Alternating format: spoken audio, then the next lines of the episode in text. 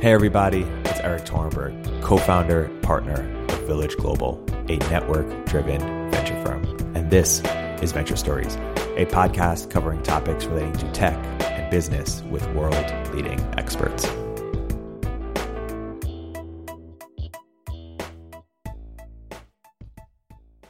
Hey everybody, welcome to another episode of Venture Stories by Village Global. I'm here today with two very exciting guests, Bill Tai, Derek Zhu. Welcome to the podcast. Thank you. Well, honored to be here.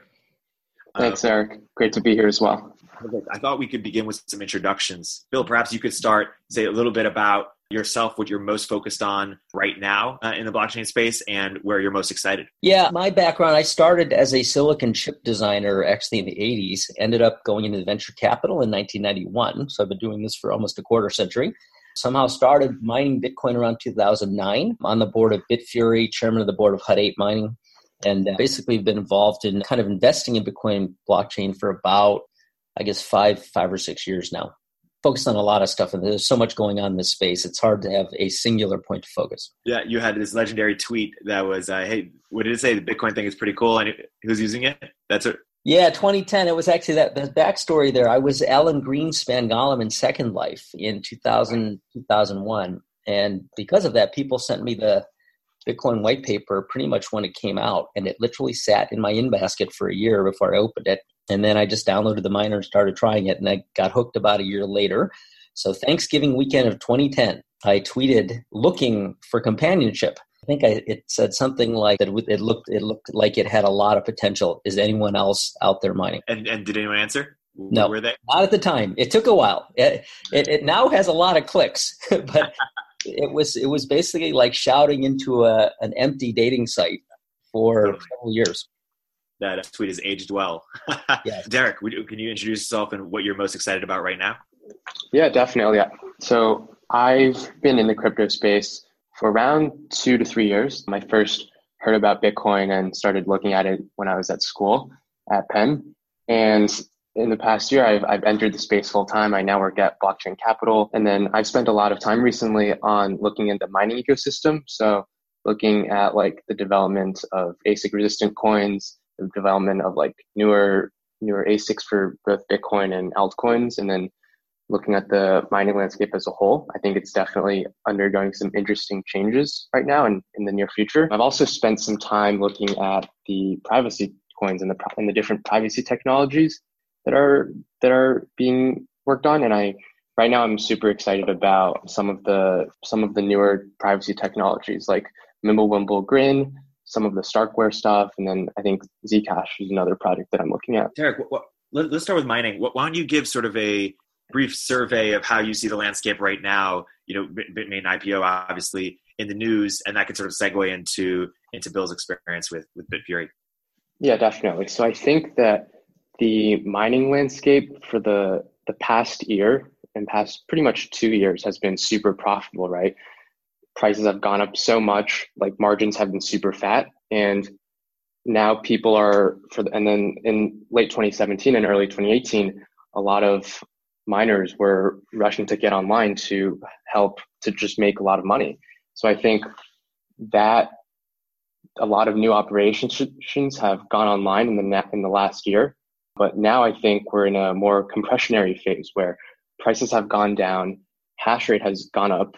So I think that margins are sort of compressing, and we could be sort of in the middle and like entering another mining winter similar to the 2014-2015 one. So I think a lot of interesting things are happening. Another interesting recent trend is, for the first time, some of the altcoin chains such as Monero and even Ethereum to some extent, though I wouldn't really don't know if I could call it an altcoin. They're now profitable enough and large enough to support specialized hardware, so ASICs. So I think there's been a lot of activity and discussion around like ASIC resistance and the development of ASICs by mining companies. So I think that's another trend I'm keeping an eye out for. Bill, I guess with the Bitmain IPO right now happening, how do you view the landscape right now in mining? I think Derek pretty much nailed it. I think it's like any business where the business model is effectively capital facilities where the marginal cost of your product is, if you do it right, nil, and where supply comes on in chunks, you have swings in prices. Semiconductor memory, plain old, DRAM was like that for many decades in the 80s and 90s until it shook out. And I think because I literally grew up in that business in starting in companies that had semiconductor fabs. And I've always been a voice of reason within our community at Bitfury, where all we focus on is operational efficiency. And I think Derek pointed out exactly what happened, which is as prices started to rise particularly in the third and fourth quarters of last year, a lot of capacity came online. And that obviously made the network difficulty higher, and anyone's relative, share or any unit that you had out there mining became a smaller part of a more competitive network. So profitability has come down for a lot of players. We've publicly stated, at Bitfury and Hut 8 Mining that our break-even marginal cost is somewhere around $2,000 to $3,000 a Bitcoin. So we're totally fine. But I think many players in both the early days of the semiconductor business and the Bitcoin and mining industries now basically head faked themselves and just rushed into the market, overpaying for equipment just to get it online, and maybe weren't as picky as they should have been on electricity cost.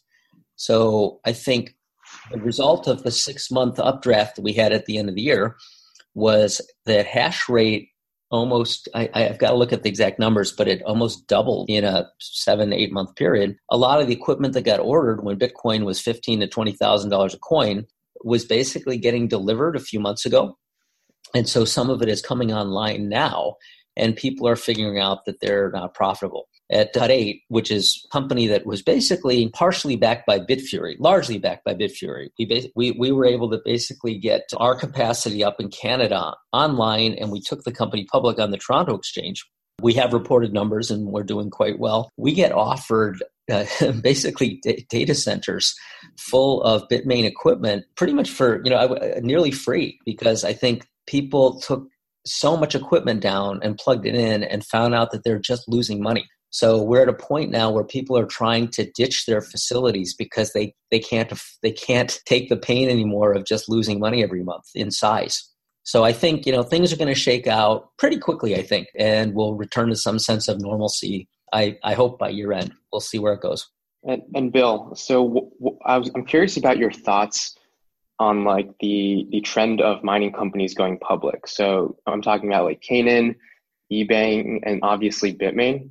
Because from my perspective, I've taken a close look at these, and it sort of seems like a defensive move, which seems a bit contrary to going public. But mining companies now are anticipating this winter and know that the industry might have compressed margins and might even lose money for certain operations. So they need to raise money to just have it on the balance sheet and be able to survive this battle of attrition.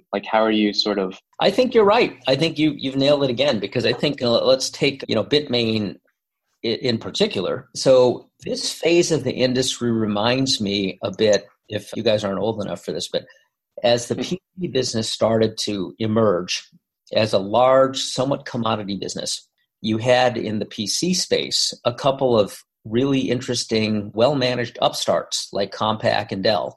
And then you had some wild growers that would basically do everything in what seemed to be a little bit of an unfocused way. They covered sort of surface area of a rising tide, and companies like that were like Everex. And Bitmain reminds me a little bit of that. My hat's off to them because they were aggressive, and they do execute really well, and they execute really quickly on whatever initiatives they undertake. But I think what that's produced is a business model that is a little bit of be all things to all people at the same time. And as long as the tide is rising, business models like that, they capture more surface area, so they're good.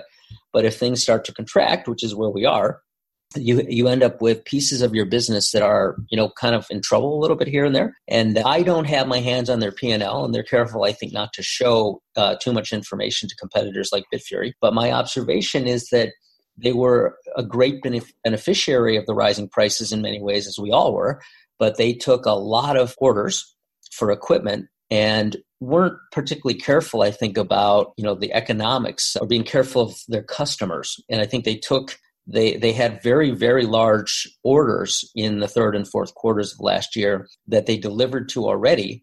And what I see in the kind of the Reddit threads and public forums is that their revenue has contracted significantly in that business. And I think every miner, then their own mining operations has also contracted because of price. So I think, and then they also have the additional complexity of having started the effort around Bitcoin Cash. And I think, you know, the Reddit threads are pretty clear about what the community out there thinks is happening, which is they've basically been having to sell off what should have been good working capital for them in the form of Bitcoin to prop up or provide Bitcoin Cash with liquidity. So I think they're fighting a war on multiple fronts, which is always harder in a downturn than when there's a rising tide. And so I think the defensiveness is, I think that's maybe a euphemism for survival. You know, because I think I've seen some estimates that they've burned through $900 million of cash in the last 6 months. You know, and despite their position in the industry, it's hard to absorb that. Bitcoin mining, while it, quote, prints money, it prints cryptocurrency money. It doesn't print fiat capital. And from our position, I know that every time we've had to undertake a major expansion of capital, of facilities and acquire, you know, new electricity, we have had to go out and get fiat capital because we've been piling up Bitcoin, but semiconductor fabs and electricity companies generally do not accept Bitcoin. So we've had to sell our coins at times to get enough cash to keep going. So I think the bigger you get, the harder it is in terms of the scale of capital. In the start, it's kind of like riding a little bicycle, and you see a pothole, you just go around it. You know, pretty soon you're driving a freight train on a track and you can't get off. And so if there's something in the way, it's a little hard to navigate those turns if you've got a lot of moving parts.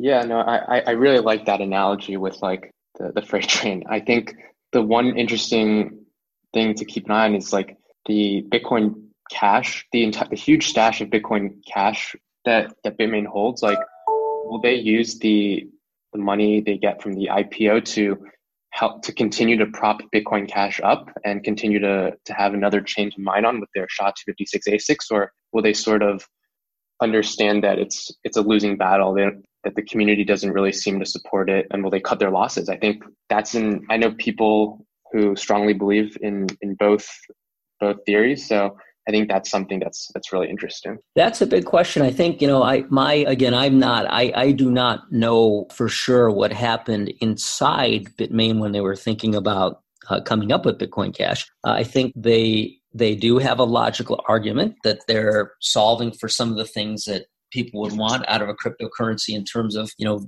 higher transaction capability and faster speeds and things like that. But my distant view, as a competitor too, is that they basically had an architecture, a silicon architecture, that was wedded to a certain style of mining, and the fork that was put in place to help increase the capacity of the main chain last fall would have obviated their marginal advantage. And so they needed to come up with something so that they would stay relevant. And then I think the logical extension of that was to fork Bitcoin in a way that fit exactly their equipment. So, and you see it, you know, they're probably 90% of the mining capacity at times of Bitcoin Cash. It's their own currency, just like, you know, if you were Farmville and you had Farmville Cash, it's their own currency. Interesting. I hadn't considered that perspective before. Yeah, they had put something in their silicon that most people didn't want to do because it was sort of an unwritten rule that you didn't do it, and they put in something called ASIC boost, and the fork would have made their marginal advantage from that not applicable. So they needed to do something. And they're competitive. You know, they will take advantage of every marginal advantage they have in front of them, which is what has put them in the position that they're in today. Bill, I'm curious how you must get mining, you know, pitches all the time for companies trying to innovate in mining. I'm curious, if you weren't in your role at Bitfury and Hut 8, do you think there's an opportunity for upstarts to to make a dent in mining, or how competitive is mining in general right now? I'd say, so by the way, I am, Bitfury or not, I'm very open to hearing about new technologies, because while it is the case that Bitfury does its own ASIC stuff for Bitcoin and is looking at, some of the altcoin stuff, we are not wedded completely. We're not open to better solutions if they present themselves. The issue I think that upstarts have today is that the scale of the game has changed so much. If I look at when I first wrote a check to fund some of the early silicon at Bitfury at 55 nano, and for those of you that don't know silicon, you have the kind of light switches that are connected together to make patterns of electricity. And the size of the light switch is what you hear when you hear 55 nanometer or 28 nanometer or 20 nanometer or 16 nanometer. And the smaller the number, the better, because you can put more on a given physical space. When we did the 55 nanometer chip, the mask set, meaning the tooling that you would need to print the circuits, was, around $1 million or less. And each generation, it's probably gone up by 5 to 7x.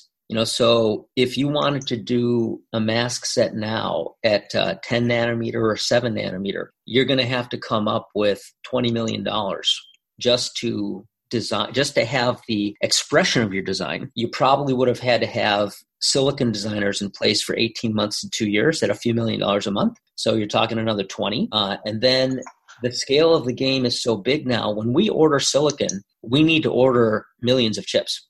And so you're going to have to come up with a check of $50 to $100 million to be, noticed by a semiconductor fab. And so, and it's going to, like, if you decided to start today, so if you add all that up, it's sort of start today, expect in 2020, you might enter the game and you will have spent $50 million along the way and hope that it worked. And then you need another 100 at the time you order. But that's if you did today's volume. So by then, I bet you'll need $500 million to get off the ground. And then on top of that, when we are looking for electricity now, sometimes we will look at sites that only have 30 million watts and they're not worth our time because we need to do 100 to 200 at a time. So an upstart 2 years from now is probably going to have to take down 1,000 megawatts at a time just to start. And so if you have to do that, plus get the supply chain cranked up, plus get the silicon in line, plus get the stuff made, and then have it all come together in 2.5 years, it's probably a $600, $700, $800 million bet. And you're not sure that it's going to work when it's on. And everyone else is going to be 10 times the size they are today. So I think it's pretty hard if you're going to go into scale mining in Bitcoin. If you're going to do some other stuff, there's probably areas for innovation in some of the altcoins. Yeah, I think just going to add real quick to Bill's point. I think there's been a lot of innovation and new companies around mining forming in the last 6 months. So new designs, new mining operations in different parts of the world. And we've seen some of those pitches, but as a venture fund, it's really tough to invest in these because it's sort of the opposite of software, right? With software, with just a few people, you can release a product that scales up really, really nicely. Hardware is sort of the exact opposite. It's not about how well or efficient your machine is. It's just one small part of it. Even if you create an ASIC that's 40% more efficient than your competitor, if your competitor has a larger capital base and is willing to spend a lot more, they can just sort of outlast you, and it just becomes a game of attrition. So I think Bill's exactly right. It's really tough to get an efficient venture type return from mining operations unless you're either really early on to a chain or you are just extremely, really much better than everyone else at producing hardware. So that's sort of how I've been looking at it. I think that's exactly right. Very spot on. Any lessons learned from the 21.co, and I was also thinking about Obelisk, which was is David Borik's attempt. What are your thoughts on that? I have to say that the 21 Inc. guys, I do respect them. They're really good people. I think what my observation of what happened there is that they are very smart, academically, incredibly credentialed people. And I think what they didn't have going into their ramp was heavy experience in coming out with, you know, productization of silicon. Because I think what they did was they were super aggressive in trying to use the latest and greatest technology at the time, which was 16 nanometer, if I recall correctly, when the rest of the industry was kind of at 20, 28, and it was a big bet. Had they been able to deliver a manufacturable product, they might have been a real player today. But I think they took on more risk than others would have taken, maybe because they were academically super credentialed but hadn't been beaten up enough in delivering product. But I think they tried. They had a great design. It took a little longer to get out than they thought it would in terms of mask spins. And every time you fail on the hardware like that, it's a $40 million miss. So it just got too expensive to spin the silicon another time. I think in regards to like miners in China versus elsewhere, I think, and Bill, correct me, feel free to correct me if I'm wrong, but I think it's definitely an advantage it's much harder to compete if you're not in China. Yes. I think if you look at like each part of the mining stack, so like the design, the foundry, the actual manufacturing of the ASIC, and then like the mining itself, like there's big advantages to being located in China. Like whether it's just like the foundries are like, whether it's like TSMC or Global Foundries or whatever, like they're some of those, it's much easier to be on the ground if you're in Asia. Yeah. I think you're right. I think, you know, Bitmain. So in 2014, 2015, Bitfury was probably around 40%, maybe higher market share of all mining capacity in the world. And Bitmain was there. They weren't as big then, but they I think had the wind at their back in a number of areas that did give them competitive advantage. And you named a lot of the pieces. You know, one, I think there's clearly a need for capital. And I think capital flight has been a part of China for a long time. You know, I think part of the reason real estate prices are what they are in Canada and Vancouver and California is there's a lot of people in China that try to get their money out of there and buy real estate. And so some of that was flowing into companies like Bitmain, where capital could get put to work outside of the purview of the government. I think the cost of electricity, there appears to be sort of an artificial subsidy in a way. A lot of the capital accumulation that occurs because of the trade surpluses in China goes towards the building of infrastructure. And there's a number of, you know, you see pictures all the time that guys like Jim Chanos put up of empty cities. You know, hundreds of empty cities in China with power plants that are, you know, kind of built out and have nothing to feed. And if you are able to access those by paying government officials, sometimes you get power plants for free. So I think Bitmain's had advantage in power costs. They've had lower unit costs in labor. They've had more access to capital. And the supply chain for building equipment, a lot of that is obviously in China. So all of those things, I think, came together to help them build a dominant position. The government has been, over the last couple of years, cracking down on people in the cryptocurrency business in China. So I think, I don't know that I would say the tides have turned, but I think it's a little harder to operate now than it used to be over there.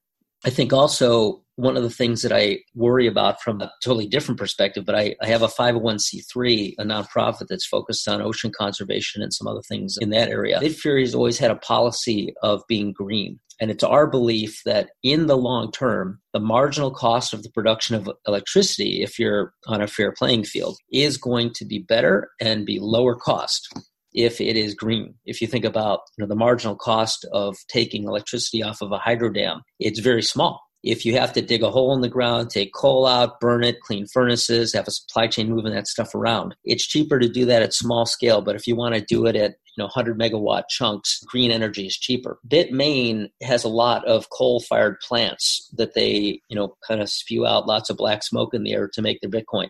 And that's something that I think is not a good thing for this planet long term.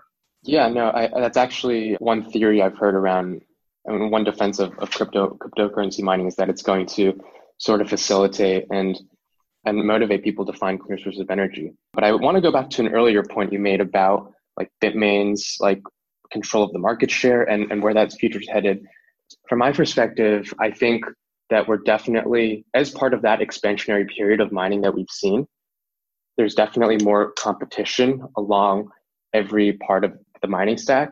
I think one really interesting part is the ASIC design part. So it's my understanding that like for the past few years, as you move from like 100 nanometers to like 55 to 28, all of these, there's been huge jumps up, step functions up in terms of efficiency. And in the next year or two, I think we're going to reach a plateau, right? And we're hearing about like the new 10 nanometer, 7 nanometer machines.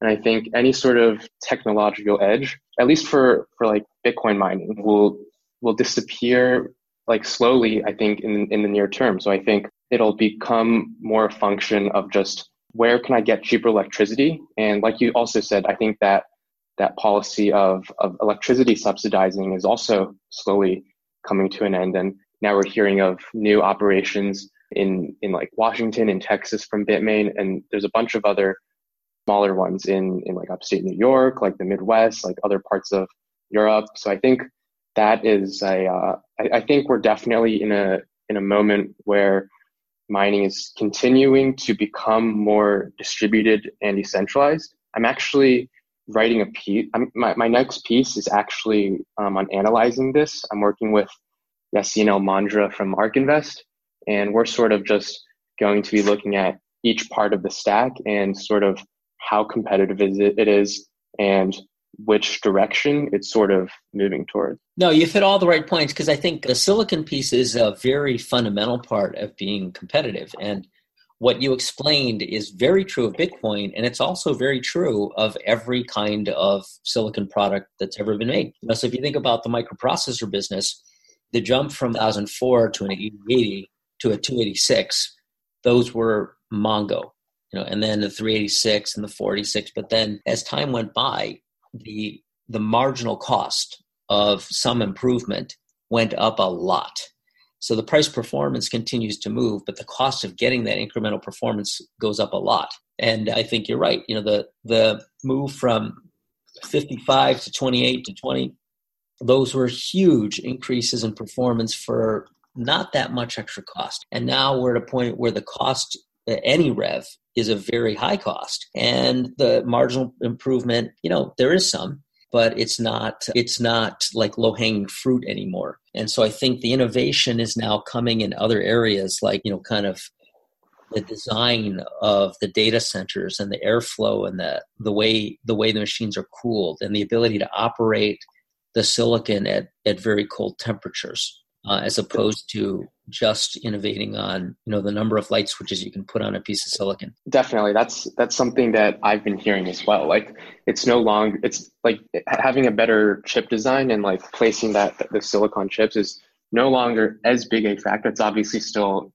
like probably the most important and crucial, but just like optimizing your efficiency in like the cooling, in like the data center electricity, those are more important than ever before. And those advantages aren't necessarily super scalable or super defensible. So I think that's like it's going to continue to be just finding out where people can optimize in the non-design aspect of the mining stack. Mm-hmm. And I think another interesting sort of mining topic I've been looking at recently, and Bill, I don't know how much time you focus spending on like altcoins, but in the last 6 months, we've sort of seen this narrative around like ASIC resistance and altcoins.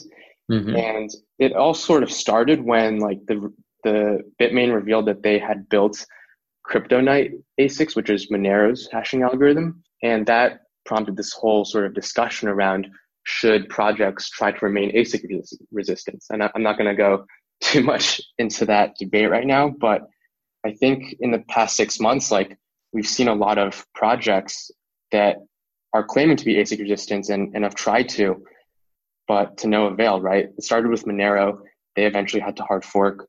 Zcash, a few months later, had their own ordeal. And there's been newer hardware that's been released recently, and I don't know the numbers, the details of the mining profitability for Zcash right now, but I'm pretty sure that like the GPU, it's no longer profitable at all to mine with your NVIDIA or AMD GPU for Zcash.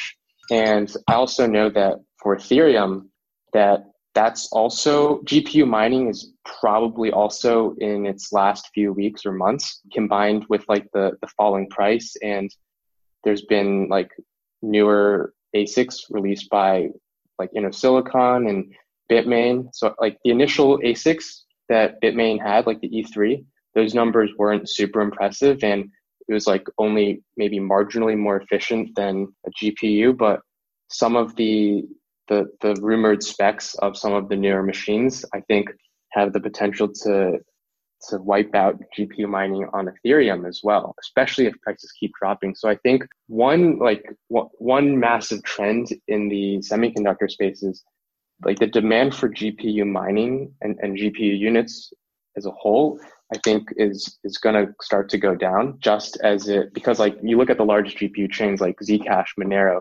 Ethereum, those are all under attack from ASICs. So I think like that's something that will be interesting to see how it plays out over the next 6 to 12 months. And Ethereum's obviously also moving to proof of stake. I don't know when, like maybe in the next like few months, like next year or two, but that's also going to be interesting to follow. Yeah, this has been an interesting area for me, all this, for many years. You know, I have to say when in 2014, I did help set up a little test net on Ethereum a year and a half before it launched. And Vitalik did explain to me personally what he was trying to build and when they were raising the money a year and a half later. And what he said at the time was he was going to fix, you know, the main issues that Bitcoin had. And one of the main issues was concentration of mining. And he said he's going to come up with a protocol that is resistant to ASICs so that the chain could be sort of pure to the philosophy of peer-to-peer and anybody could compete as opposed to a handful of silicon designers. And, you know, me being a silicon designer by background and having been on the board of Bitfury already, I wasn't sure what to think of it. And what he explained to me, which made total sense, was that because the Bitcoin algorithm is basically heavy math and small variables, you can take that math expression, write it in Boolean algebra, convert it to transistors, and you can put it on a row of silicon very efficiently. Ethereum, and you know, he designed it to be this way because it's a very small math problem and a very big variable that it's quite inefficient to put into silicon, because all you're really doing then would be building mostly a memory chip.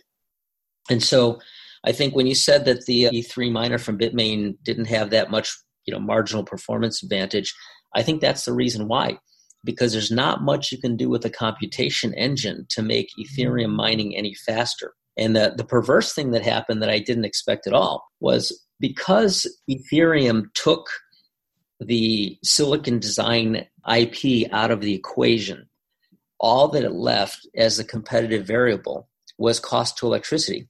And so what you saw happen was, you know, Bitcoin is still 5 or 6 or 7 main players that compete for share. In Ethereum, it's basically 2 miners or 55%. You know, so what Vitalik wanted to see in a totally distributed system turned out to be more concentrated, because it all boiled down to, can you bribe a politician in China with an empty city to give you his power plant for a little bit of money every month? And if you could do that, you win. And so Ethereum, as it turns out, is a more concentrated mining pool, or it's a more concentrated ecosystem than Bitcoin. And then I think, you know, there's some risk, I think, when I think about what I'd be willing to do in terms of funding or being part of an ASIC effort in some of the other chains. It's a little dicey to know that you can tune and pay a lot for your silicon. And as I described, the time it takes to come up with a chip and the working capital requirement, building machines, do all that. And then the protocol decides, oh, we don't like that, we're forking. And then everything you did for 2.5 years is down the drain. You know, so I think it's a big bet if you want to go and do that. You do see cases like SyaCoin. When Bitmain came out with their A3 miner, they actually were excited about it because they weren't one of the main coins. So being able to put in the hands of people a little box that could mine to spread the mining, they liked that. But you saw what Monero did, and you described it. They didn't want to see it happen, so you know, Bitmain comes out with a chip, they come out with a box, and Monero just forks it, so none of that stuff will work. Yeah, no, I That's actually a perfect segue into just like the SyaCoin recent stuff. There's been some drama recently in the SyaCoin, like social media networks, the subreddits, but basically like Obelisk had produced some ASICs, but it was revealed that Bitmain had also produced some competitive ASICs as well for SyaCoin. So there's right now been talk of a community supported hard fork to basically sort of invalidate the Bitmain ASICs and make it profitable to mine on the Obelisk ones. Wow. So I think that's another interesting development that people that I think will continue to gain some attention in the next few weeks. But I didn't realize that by making the Ethereum ETH hashing algorithm so memory bound, that you were just making it more susceptible to other methods of centralization, not necessarily in the chip development part. Google. So if you just Google search sort of, Ethereum hash rate market share, you'll see it, compare that to Bitcoin. It's a much more concentrated ecosystem. Gotcha. And I do think that like by making these memory hard algorithms they make it definitely harder to make an ASIC, but not impossible. And it sort of just raises the bar and like increases the amount of money necessary and like the chip design knowledge necessary to sort of produce specialized hardware. And it has an adverse unwanted effect, a bad second order effect, where instead of like just normal like basic manufacturers being able to create something for this, only the people with the most capital and the most knowledge can go after like an Ethereum ASIC run. So I think my sort of opinion on this whole ASIC resistance topic is make your algorithm as simple and as cheap as possible, and as to try to increase the competition, make the hardware more commoditized, like make it so that people can't get a huge technological or efficiency edge by just like committing more capital. Yeah, I agree with that. And I do think there are players, you mentioned InnoSilicon. They're a really good company. InnoSilicon's been around for a long time. I think if I'm not mistaken, they're out of Taiwan, and they're a really good silicon company. They know what they're doing. And I think if anybody can make an ASIC that is a little bit better at Ethereum mining than others, they're probably one of them. So I think there are ways to do that. But I think it's going to be, my gut, without having looked at the architecture myself, is that it's going to be in the way the memory handles data.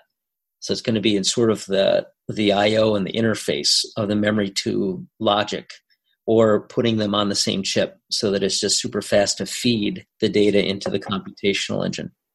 Yeah, definitely. I think if you go on like the social media websites like Reddit, and like you look at some of the GPU miners, when news of some of these newer Ethereum ASICs came out, they were sort of like, all right, first they came for Monero, they had to hard fork, then they came for Zcash, and before all of these it was Litecoin and Dash, and like now none of those except for Monero are really profitable. The only big altcoin chain left is sort of Ethereum. Like once the ASICs go online for that, like where are the GPUs going to go? So I think that's going to be a pretty dramatic few months when the hash rate spikes and it's just unprofitable for GPUs. Yeah. I think, and I think the overriding variable is probably going to be price. I mean, it's hard to call because you don't know where price will be, but if the price goes back, if Bitcoin's back up at 15 to 20,000, everything else will have come with it and everything will be profitable. Because I think when it was at 15 to 20,000, we were able to take 5-year-old equipment and plug it in and it was still profitable. So I think GPU sales, if prices spike again, they're going to be fine. Let's zoom out a little bit and talk about Ethereum. One of the things we've talked about and written about in the past is how there's these different narratives, sound money on the one hand and world computer on the other hand. And it seems like recently the world's computer narrative has been losing steam, with DApp sort of falling out of favor and Ethereum being the biggest player under that narrative. And I know you, Bill, from our conversations over the past year or so, have been bearish and then bullish. Have had ups and downs in your thinking of Ethereum. Where are you right now in terms of your latest belief in Ethereum as a technology and as a platform, as a project, and the world computer narrative more broadly? Yeah, so I did start out very, I don't know if I was bearish or just didn't see the need. You know, again, when Vitalik was raising in 2014, 2015, I think because I was already so involved in Bitcoin, I just didn't see why anyone would bother, you know, and I felt actually when they first did their raise, and I think they raised $17 million and launched their token. And then I think if I'm not mistaken, it traded down 40%. I was right, you know, and then I was really wrong because then it went from whatever 70 cents to, whatever it was, to thousands of dollars. And I eventually did get on that train because the thing that I came to realize, if you had been around in the late 80s and early 90s in the kind of the networking standards wars, the networks that we're all very familiar with today, and you don't even think about anything else, you know, like TCP/IP based networks, they were not the dominant force. There were other networking technologies like, you know, Novell NetWare and, you know, plain old Unix protocols. And, you know, Microsoft had LAN Manager out there, and IBM had a very efficient architecture called Token Ring. And the performance specs on all of them were better than TCP/IP. And if you look at TCP/IP objectively, you could say it's kind of a crappy architecture because every time something doesn't go through, you just retransmit. And then so if the network gets clogged, everything tries to retransmit all the time, and then it just self-clogs even more, you know. But for whatever reason, all the developers ended there because it was the most open. And I think that's what I missed in the early days of Ethereum. I didn't, you know, so Vitalik really set out to fix three things. You know, one was, he said, you know, he said to me, it doesn't make sense to go into a store and buy a can of soda and wait 9 minutes and 59 seconds for a transaction. So I'm going to have a shorter block time. And he did. You know, I think the target might have been 10 seconds originally. Now it's maybe 13. And then he had the objective of, you know, having ASIC resistance. And then the last objective was the one that mattered, which was that Bitcoin was too hard to program with. And Bitcoin, it's a little bit like programming in assembly language and DOS, where Ethereum is kind of like, you know, a high-level language that anyone that has done an iPhone app can work with. And so it's easier to work with. It does introduce more attack points for hackers because it's an abstracted language written on top of other stuff. And every time you see hacks, they're not really, you know, Bitcoin protocol has never been hacked. There's lots of hacks that occur in the Ethereum ecosystem. All that said, that's where the developers are. And I think there's so much critical mass in terms of mindshare. I don't see it going away anytime soon, if ever. So I am a fan of Ethereum. I think we're in a downdraft at the moment now. Anyone, you know, can guess at what they think it is. I think part of it is kind of the slowdown in ICOs because of the uncertainty around, you know, SEC regulatory policy. But I don't think it's going away. And I'm quite excited to see with the price down. I'm actually tempted to buy it at this, you know, coming up here because it feels like it's a temporary downdraft to me. That's what it feels like.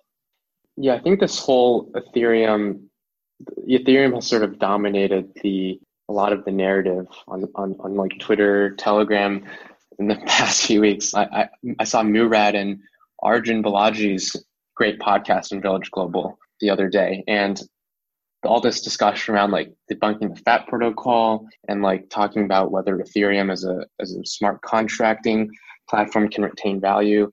I think that sort of discussion has definitely reached a peak, and it's been timed really well with just sort of the price falling now. And I do agree with Bill. I think we'll see how this narrative evolves, especially if Bitcoin goes back up and like sort of drags the altcoins with it. I think we could start to see some people start to change their opinions, but I think it'll be interesting to see that happen. Bill, I know that you're also involved in AirSwap and on the board, and curious to know a little bit more about your involvement in that project. Yeah, so I have gotten behind only really a handful. I'm kind of a fundamentalist by nature because I think because I've been in venture for too many decades. I can only really get involved in something if I truly believe, and I think it can be foundational. And I got behind Power Ledger. I got behind AirSwap. I'm involved with CryptoKitties. I think what I saw in AirSwap is, you know, it's become far more obvious to people now than a few years ago, that you can look at sort of the evolution of the internet. And every web page had an IP address, and it would broadcast itself to a marketplace. And giant companies that evolved that basically allowed a marketplace for information. AirSwap, to me, is a proxy for a company that can create a marketplace for assets. And the notion of a true peer-to-peer exchange mechanism that allows the transaction, any value, whether it's a car, a security, a piece of value of any kind, to broadcast itself to a digital network and be exchanged in an atomic swap. That's a big idea. And they have started solely first in the Ethereum world with the ERC20 and Ethereum-based tokens, but they are proving that they're able to do that. So the evolution of markets, if you think about the stock exchange model, you know, we still have the New York Stock Exchange, which is a very centralized exchange where somebody has to buy a seat. They have the right then to make a market in a given name, you know, like an IBM or something. And they're the one providing a point of liquidity for buyers and sellers of that name. That gets abstracted if you look at the model that is NASDAQ, where you have a number of registered broker-dealers, be they Goldman Sachs or Morgan Stanley or other big names kind of trading with each other in a licensed fashion. If you can move to a fully distributed model that looks a little bit more like eBay, where anyone with a digital asset represented by its string of characters can broadcast that to a marketplace and anyone else can find that through a search mechanism, then you have a very liquid, very large distributed marketplace that is potentially like super frictionless. And so that's what AirSwap represents to me. They've already launched a peer-to-peer mechanism for doing swaps that is search-based, low friction. The KYC is going to be kind of automatic. You register once. And if you think about the notion of counterparty risk, an atomic swap only occurs if the buyer and seller both have their asset there and the trade happens. If one of them isn't there, the trade just doesn't happen. So you don't have counterparty risk in this kind of a system. It's done right. So I think this is a natural evolution for the kinds of market structures that we're going to have in our futures for really transacting everything. So I think they have a great team, and I think about the problem the right way. So I see a big future for that company. Yeah, I think this whole decentralized financial system with derivatives, decentralized exchange, relayers, that's also been a huge narrative. There's been a lot of like good podcasts, like Jill Carlson's talked about it a lot. And I think the biggest question in my mind about that is, what is like sort of the fundamental demand? Because if you sort of look at that vertical and you look at the largest pools of capital and liquidity in the world, like the largest asset managers, they don't really have a huge incentive to sort of trade in a peer-to-peer manner. Like they're just going to use their brokerage firms, like whatever bank they're most comfortable with. So I think that's like one common sort of just like skeptic's take of decentralized exchanges and a decentralized financial system. But I think the best response to that is like, it's not about creating a product that is tailored to the world's current behavior. It's about providing that option for non-custodial and sort of more of a trustless financial interaction. Once you sort of have those options available, you can enable access to more people, and then you can create new sorts of behavior. So I think that's something I struggle with in the short term. Like, where will that volume and usage actually come from? But I think once that infrastructure is more robust, like you have like good lending services, like infrastructure, maybe even insurance, that you will have newer and more radical applications of, and we can sort of have a more mature, like decentralized open financial system that people talk about. Yeah, I agree. And I actually think there are some proxies that people that aren't, I think, in front of kind of every general person in the financial markets is, I guess, people are generally familiar with stocks, but they're not necessarily familiar with trading foreign currency or things like credit default swaps. And what's interesting about those two markets is that the vast majority of the trades in those markets, and those are markets that are really big, are over-the-counter markets. So they're basically peer-to-peer already done by telephone still, and not really done through, you know, SEC registered broker-dealers, the kind of consumer level. So I think there is evidence that there's behavior that is dominating in some markets that can be captured in a peer-to-peer system that is like an AirSwap or the other decentralized exchanges. So I do think that I think it's going to happen. I don't know when it will happen, but I can see why it will. It's a better use case and lower friction. I think that the trustless part is probably the piece that people have to get over, because the OTC markets work on sort of, you know, historical old relationships where you kind of know your counterparty. That happens a lot more in Forex than it did in credit default swaps, which is maybe why we had the problem in the end with the credit default swaps. But again, if everything gets digitized to the point where things are done in a kind of an atomic swap method where the counterparty risk is taken out of the equation because mathematically the trade won't happen unless the counterparty's there, then I think the markets are going to flow freely and flow big. Yeah, no, the last part you touched on, the atomic swap sector, that's something like the Decred folks are working on. There's been like a lot of development, and James Prestwich is actually working on something in that area as well. And there's some nice YouTube videos of him sort of explaining the challenges of building these cross-chain atomic swap interactions. And it has to do with like how the sort of the times and like the lockup times don't really match up. Definitely. But there's some interesting like workarounds and solutions that people can create. But yeah, no, I agree. I think that sort of cross-chain atomic swap and like just exchanging stuff in a more peer-to-peer manner is definitely a critical and much needed component of this entire space. Yes. Yeah. It's basically, you know, the automation of custody and escrow, and or the making up for gaps in custody and escrow with insurance. If those things are there, then things will happen, and then they'll just get faster and faster the more robust the digital infrastructure gets.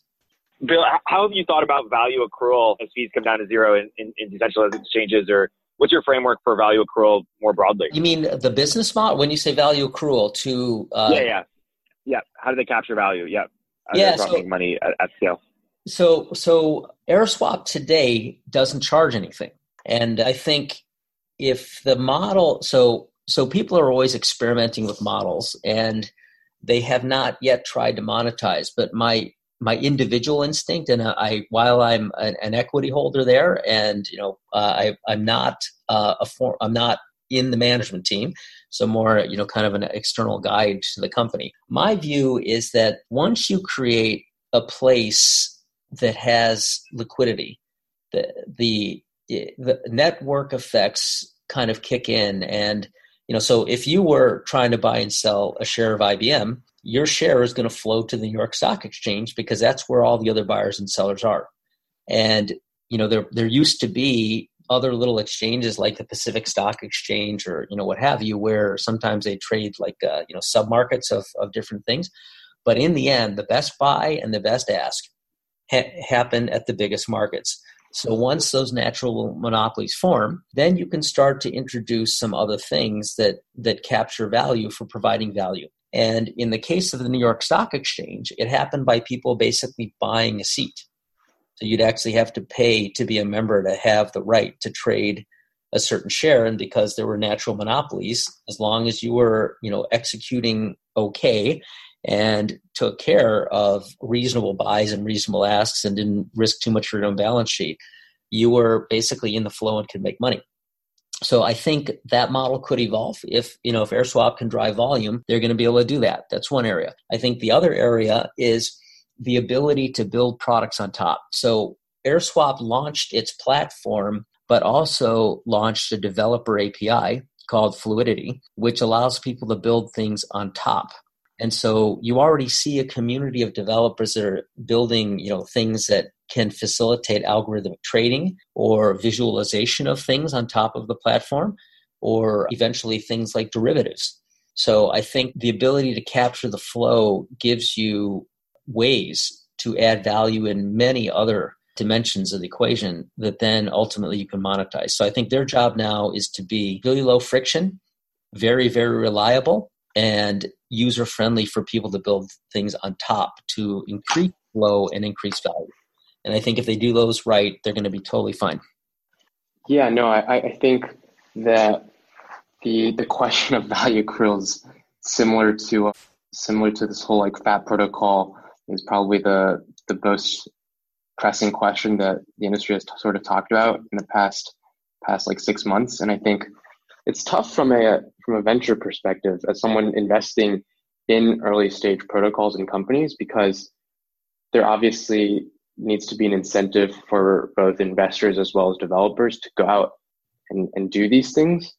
But oftentimes we're coming to the realization that comes directly at the expense of value accrual to the end user, like it'll directly impact their end user experience in a negative way. And I think that we're starting to realize that maybe the next decentralized version, protocol that the entire Web 3.0 stack, maybe a venture investor shouldn't own 30-40% of that. So I think that's another, not even talking about any specific projects, but I think just as an industry, the narrative sort of shifts so quickly. And I think over the next year or two, we'll get a better and hopefully more clear idea of where value will actually sort of start to go. Will it all just go to the end user, or will it actually be able to sit along some middleware or base layer stuff, or will it just all go in the form of efficiency to end users? Yeah, it's a little bit I think when social networks first burst on the scene in terms of tech venture capital investing, they were a little bit hard to get. So things like Facebook, which were essentially also marketplace businesses, where it was really just getting people to join a community and communicate, so it became sticky. They didn't really have ways to monetize, and people would put things in there to monetize, Zynga with their games or what have you. But over time, because the density of communications became so high and the stickiness became high along with it, there were many ways to monetize. And I think we're talking about the same kind of thing. It's going to be network effects that either happen or not to create the liquidity points where people come with their assets. And if they do, then things will form. And, it's a little bit of a history lesson, but if you think about what happened in the creation of what we know today as Wall Street, there literally was a fort. The New Amsterdam fort, and there was a wall around the fort, and there was a road outside the wall. And people basically would show up under the buttonwood tree, and they would bring furs or whatever they had to trade. And eventually the physical products got replaced by pieces of paper representing the physical products. And at one point, a bunch of the traders got together and said, let's create rules so that we know there's sort of, a quality standard coming in for different things. And the New York Stock Exchange formed. And once you had an organized system and a platform, then you could basically port companies onto those things that had products. And companies like, JP Morgan and Goldman Sachs and all the companies that we know today that make up Wall Street were able to form because they had business models that became replicable and scalable. And we're really just at that point today where we're all standing under that virtual buttonwood tree, showing up with our assets, trying to figure out where to go. And today, the system is still very high friction. When you put together a token company and you try to find a place to, have your token bought and sold, because those liquidity points today are in places like Binance or Bittrex or Poloniex or whatever they wherever there's volume, those exchanges now charge entry fees of millions of dollars per token just to list, to put your token in front of buyers and sellers. And, I don't know if people are happy with that or not, but it seems like that tells you that there's value to points of liquidity. And if you can somehow broaden that value proposition and lower the friction, that eventually there's going to be kind of big liquidity points that have other higher value and more durable value propositions. Yeah, I'm curious, Bill. You know, I read in an AMA you did on Reddit something along the lines of you saying that you choose investments by first getting excited about a space, and then looking at all the potential investments in the space. And I'm curious if you have done that for crypto and blockchain. What sort of philosophy has been underlying your decision making in terms of the very few projects you've gotten involved with? You know, spaces being mining, decentralized exchanges, energy, a couple others. And what philosophy has guided what you haven't done? You haven't done any other smart contract platforms like Definity or Tezos, as far as I'm concerned, or as far as I'm aware, and many other projects and spaces as well. Yeah, I think because my background started really around electrons. As a semiconductor chip designer, I was really kind of in the weeds, looking at how do you make things super efficient and how do you create products that are very horizontal in use.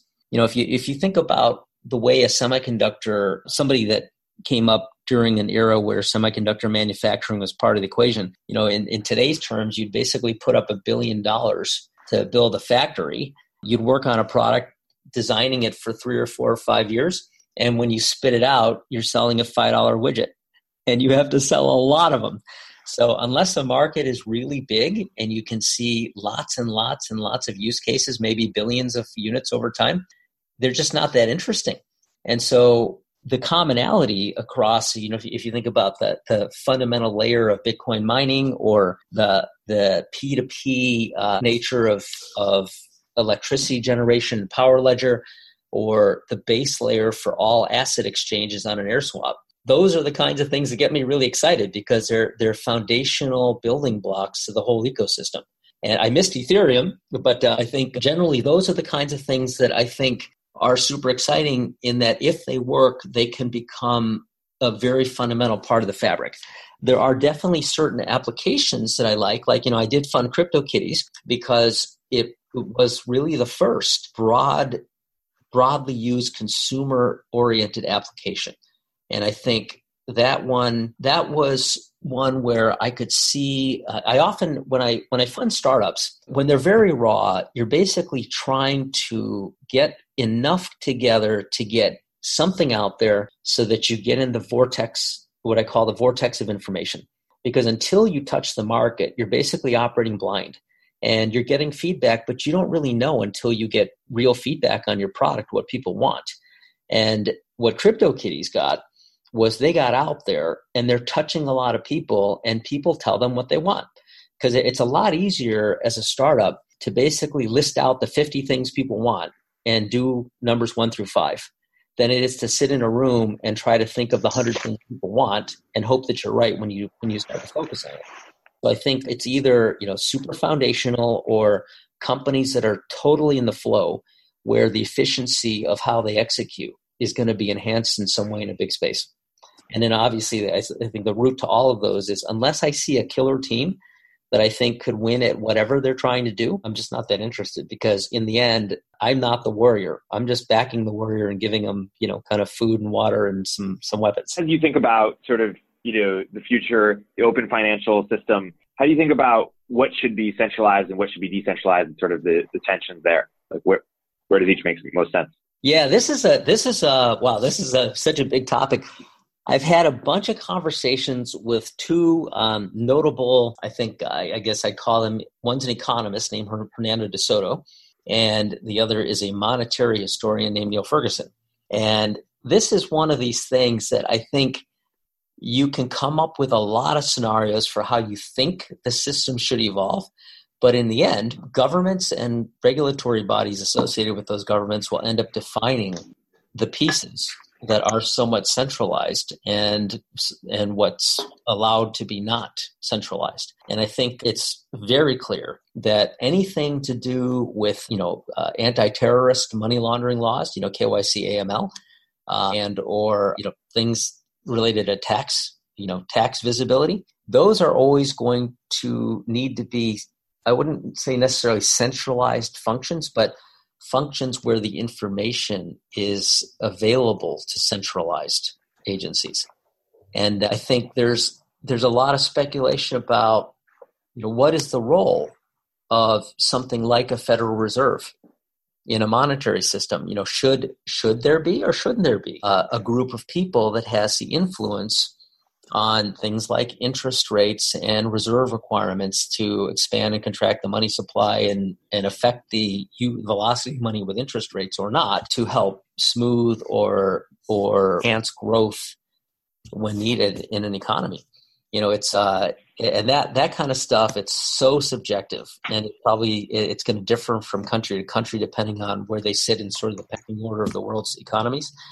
So I think the answer to your question is going to depend on, I think, which country and where are they in their evolution. And to take the decentralized versus centralized approach in another direction, like when people are, I'm of the opinion that when people are building these base layer protocols that hopefully have a lot of second layer solutions and products, that the base layer should sort of be kept as decentralized as possible and not have any sort of like people taking like a certain cut of the protocol or just like getting rewards or whatever.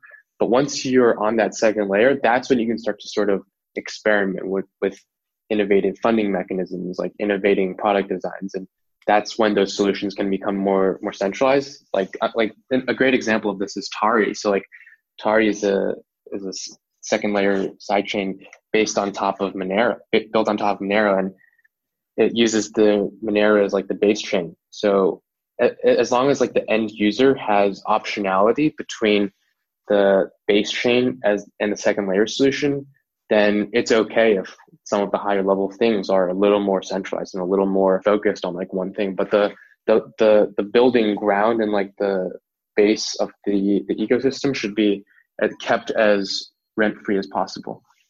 And that model, I think, that model does make sense, and the proxy for that already exists in the networking world. So, you know, TCP/IP as a protocol doesn't really make money per se, but people that have built applications on top of it that make it useful, they can get paid for the value they create, and it allows fragmentation and very heavy centralization at the endpoint of things built on top of it. And so I think there's no reason to think that model wouldn't work in the protocol world and applications layers on top of cryptocurrencies either. You know, I'm curious, there's a debate whether how much of, you know, the history of money versus the history of technology is helpful to understand how cryptocurrencies will evolve over time. Now, you're both a student of money and a student of history. Yes. Can you talk about where you see like us learning the most from in terms of how to make predictions? Yeah, well, I'll start with my viewpoint first, and then because I this is another area where there's a lot of like anything I can think of is going to be speculative. But I'll start from kind of a micro standpoint, in that when I first was exposed to the concept of an ICO, I was just baffled. I was trained for so many decades as a venture capital investor, that when I wrote a check, I received a piece of ownership of something that had rights. And, you know, you'd buy shares of stock, whether they were public stocks or private stocks, but you had, you know, a kind of an influence with the other shareholders on what would happen. This model seemed to have evolved pretty well in the United States over the last, you know, kind of decades, several decades, in the tech world in particular. So when I started to first hear about ICOs, they just didn't make sense to me. It seemed like, you know, walking into a casino and buying a poker chip and expecting that if I bought it for $1, that maybe somebody would buy the same poker chip for me for $2, and it just didn't make any sense. But they kept happening, and as I started to rationalize maybe why, I started to think, you know, if you think about network-related businesses, or, you know, like cryptocurrencies are, or even social network businesses, or marketplace-type businesses, the evolution of what you buy in terms of a proxy for ownership has also changed. In the 80s and 90s, or the 80s and early 90s, the tech industry, if you had an IPO in the tech industry and you sold shares, generally speaking, the companies had to have profits. And things were measured on PE ratios. And then over time, there were enough winners that occurred over, you know, long periods of time that people started to take more risk. And you could get companies public that had no earnings, and they were measured on price to sales. And eventually you had the formation of very powerful network-related businesses like Google and Facebook, where you bought shares. They might not have been profitable when you first bought them, and they also didn't really have voting rights because they might have been restricted. And the ultimate example of that was Snapchat. You know, you had some revenue, definitely no earnings, and no voting rights. And that security out there looks a lot like those tokens that we see on the token market. So I started to think, you know what, it's all kind of converging. So that's at a micro level. So I think, you know, we're in a period now where people are basically buying a piece of a community. If you think about what an ICO is, it's the economic alignment of interest across a group of people that are involved in a community of belief.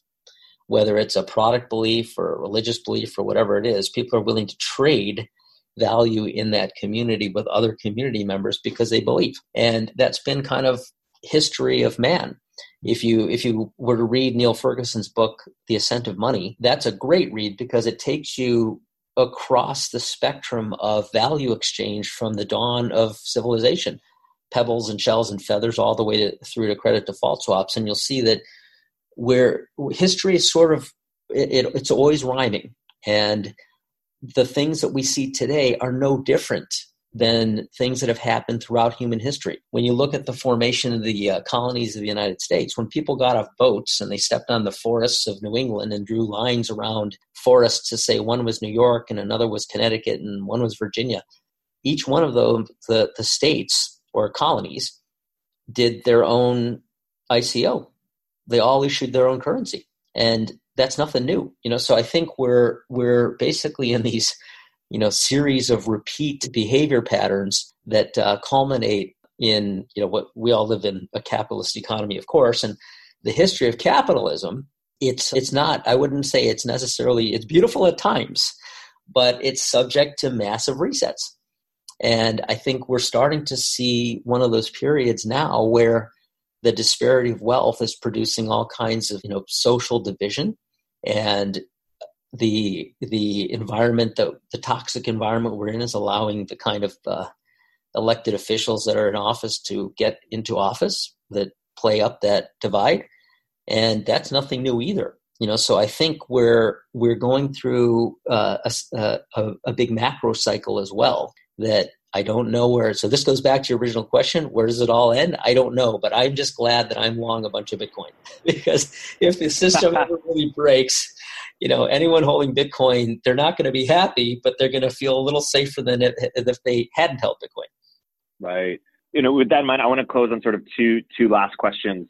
One is, you hinted at it earlier when you were talking about the Federal Reserve, but there's been sort of a resurgence of Austrian economics, which is, you know, largely been somewhat fringe, you know, more on the libertarian side of, hey, fixed money supply, yeah, basically the government, you know, separation of money and state. And I'm curious if you are sympathetic to that resurgence, or are you more in the middle? You know, you mentioned Hernan Soto, I'm curious, and you mentioned Alan Greenspan, I'm curious. You know, I don't think Greenspan or Milton Friedman would have understood it or would have sympathized as much given their experience. I'm curious for your perspective on that. And then the second question is, in closing, how do you think, in the future, you know, 5 years out, 10 years out, do you predict a world with a few major currencies? What one major currency? How do you think Bitcoin, Ethereum plays out? How do you think it all shakes out in terms of who wins? Sure, I do think about this actually probably more than I should. So I think what's going to happen. Okay, so I'm going to talk about debt first, and you know, if you think about, I just saw this article in the FT that basically showed the level of world debt today, if you include government debt, corporate debt, personal debt, student loan debt, it's something like $275 trillion.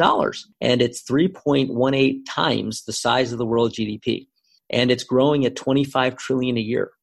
Trillion, you know, so we're adding like $2 trillion a month, or, you know, kind of, I think it's $800 billion a day, if I'm not mistaken, but it's a lot, you know, and if you think about the size and the, of that increase of debt load, which is accelerating, by the way. So the debt load is growing faster than GDP is growing by a lot, by like 2.5x. So if we're adding $2 trillion a month of debt. And you think about the number of decades and people and products and sales and supply chain and all the jobs created by a company like Apple that's worth $1 trillion.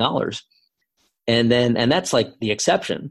And if you think about the value of a unicorn at 1 billion and you need 1,000 of those to get to a trillion, we're basically printing that size of economic activity.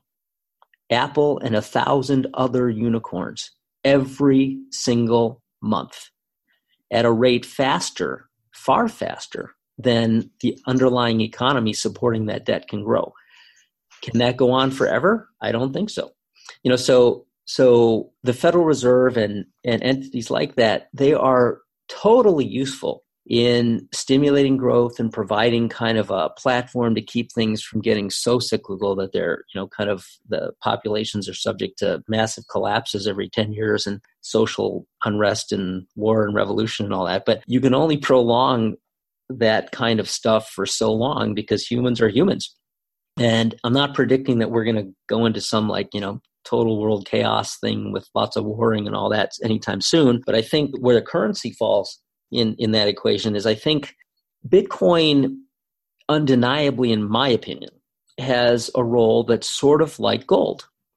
It's something that to the modern digital people, they understand in the same way that humans have understood gold for thousands and thousands of years. And so I think it's something that people can fall back on if things, get a little choppy. But it's also, I think, because it's digital, it is a framework upon which people can build. It's not as user-friendly as other stuff. So I think that's where Ethereum and the other things fall into place. In terms of your question on, is there going to be one currency? I think we're in a world of increasing fragmentation. And I think we'll have these underlying layers of sort of things that you'll fall back on, like a Bitcoin. But I think what you see in the ICOs is because the nature of work has changed so much. If you think about what your parents and your grandparents probably all worked for, quote, big companies that were a product of the Industrial Revolution, where, for a short period of time, because capital and capital assets, because of petroleum and the Industrial Revolution, created big companies. They were sort of promised lifelong employment, and specialization of labor was high for the last two generations. But for every generation preceding that, for thousands and thousands of years, the nature of work was very fragmented and very inspiration-based. In the morning you might, pick berries, in the afternoon you might hunt, and you might do it with different people at every time of the day. So what you did as your job changed every hour, and it changed based on what you wanted to do in a flexible fabric where you could assemble and disassemble and reassemble with different people for different tasks. It was only two generations in the Industrial Revolution where people were kind of locked up in boxes. And what software has done is it's put people back into the flexible fabric where I now can be a member of 15 or 20 or 30 different communities of interest and work on different things at any time of the day. And all the young people I know don't have one job. They work on 4 or 5 jobs. That wasn't the case 5 years ago, or maybe 15 or 20 years ago. So I think we're basically, because of software, reverting to the norm of what humans have been for hundreds of thousands of years. And we're going to look back and say, wow, this Industrial Revolution and the dollar dominance and the petrodollar that went with it, that was like a 40-year experiment. And we're going to go back to the era that we were in for all of time, where there's multiple communities of interest, multiple currencies, and there's a fallback if things go wrong, which is Bitcoin.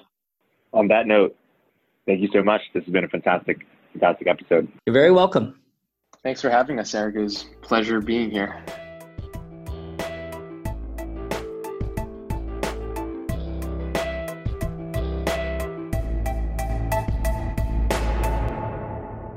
If you're an early stage entrepreneur, we'd love to hear from you.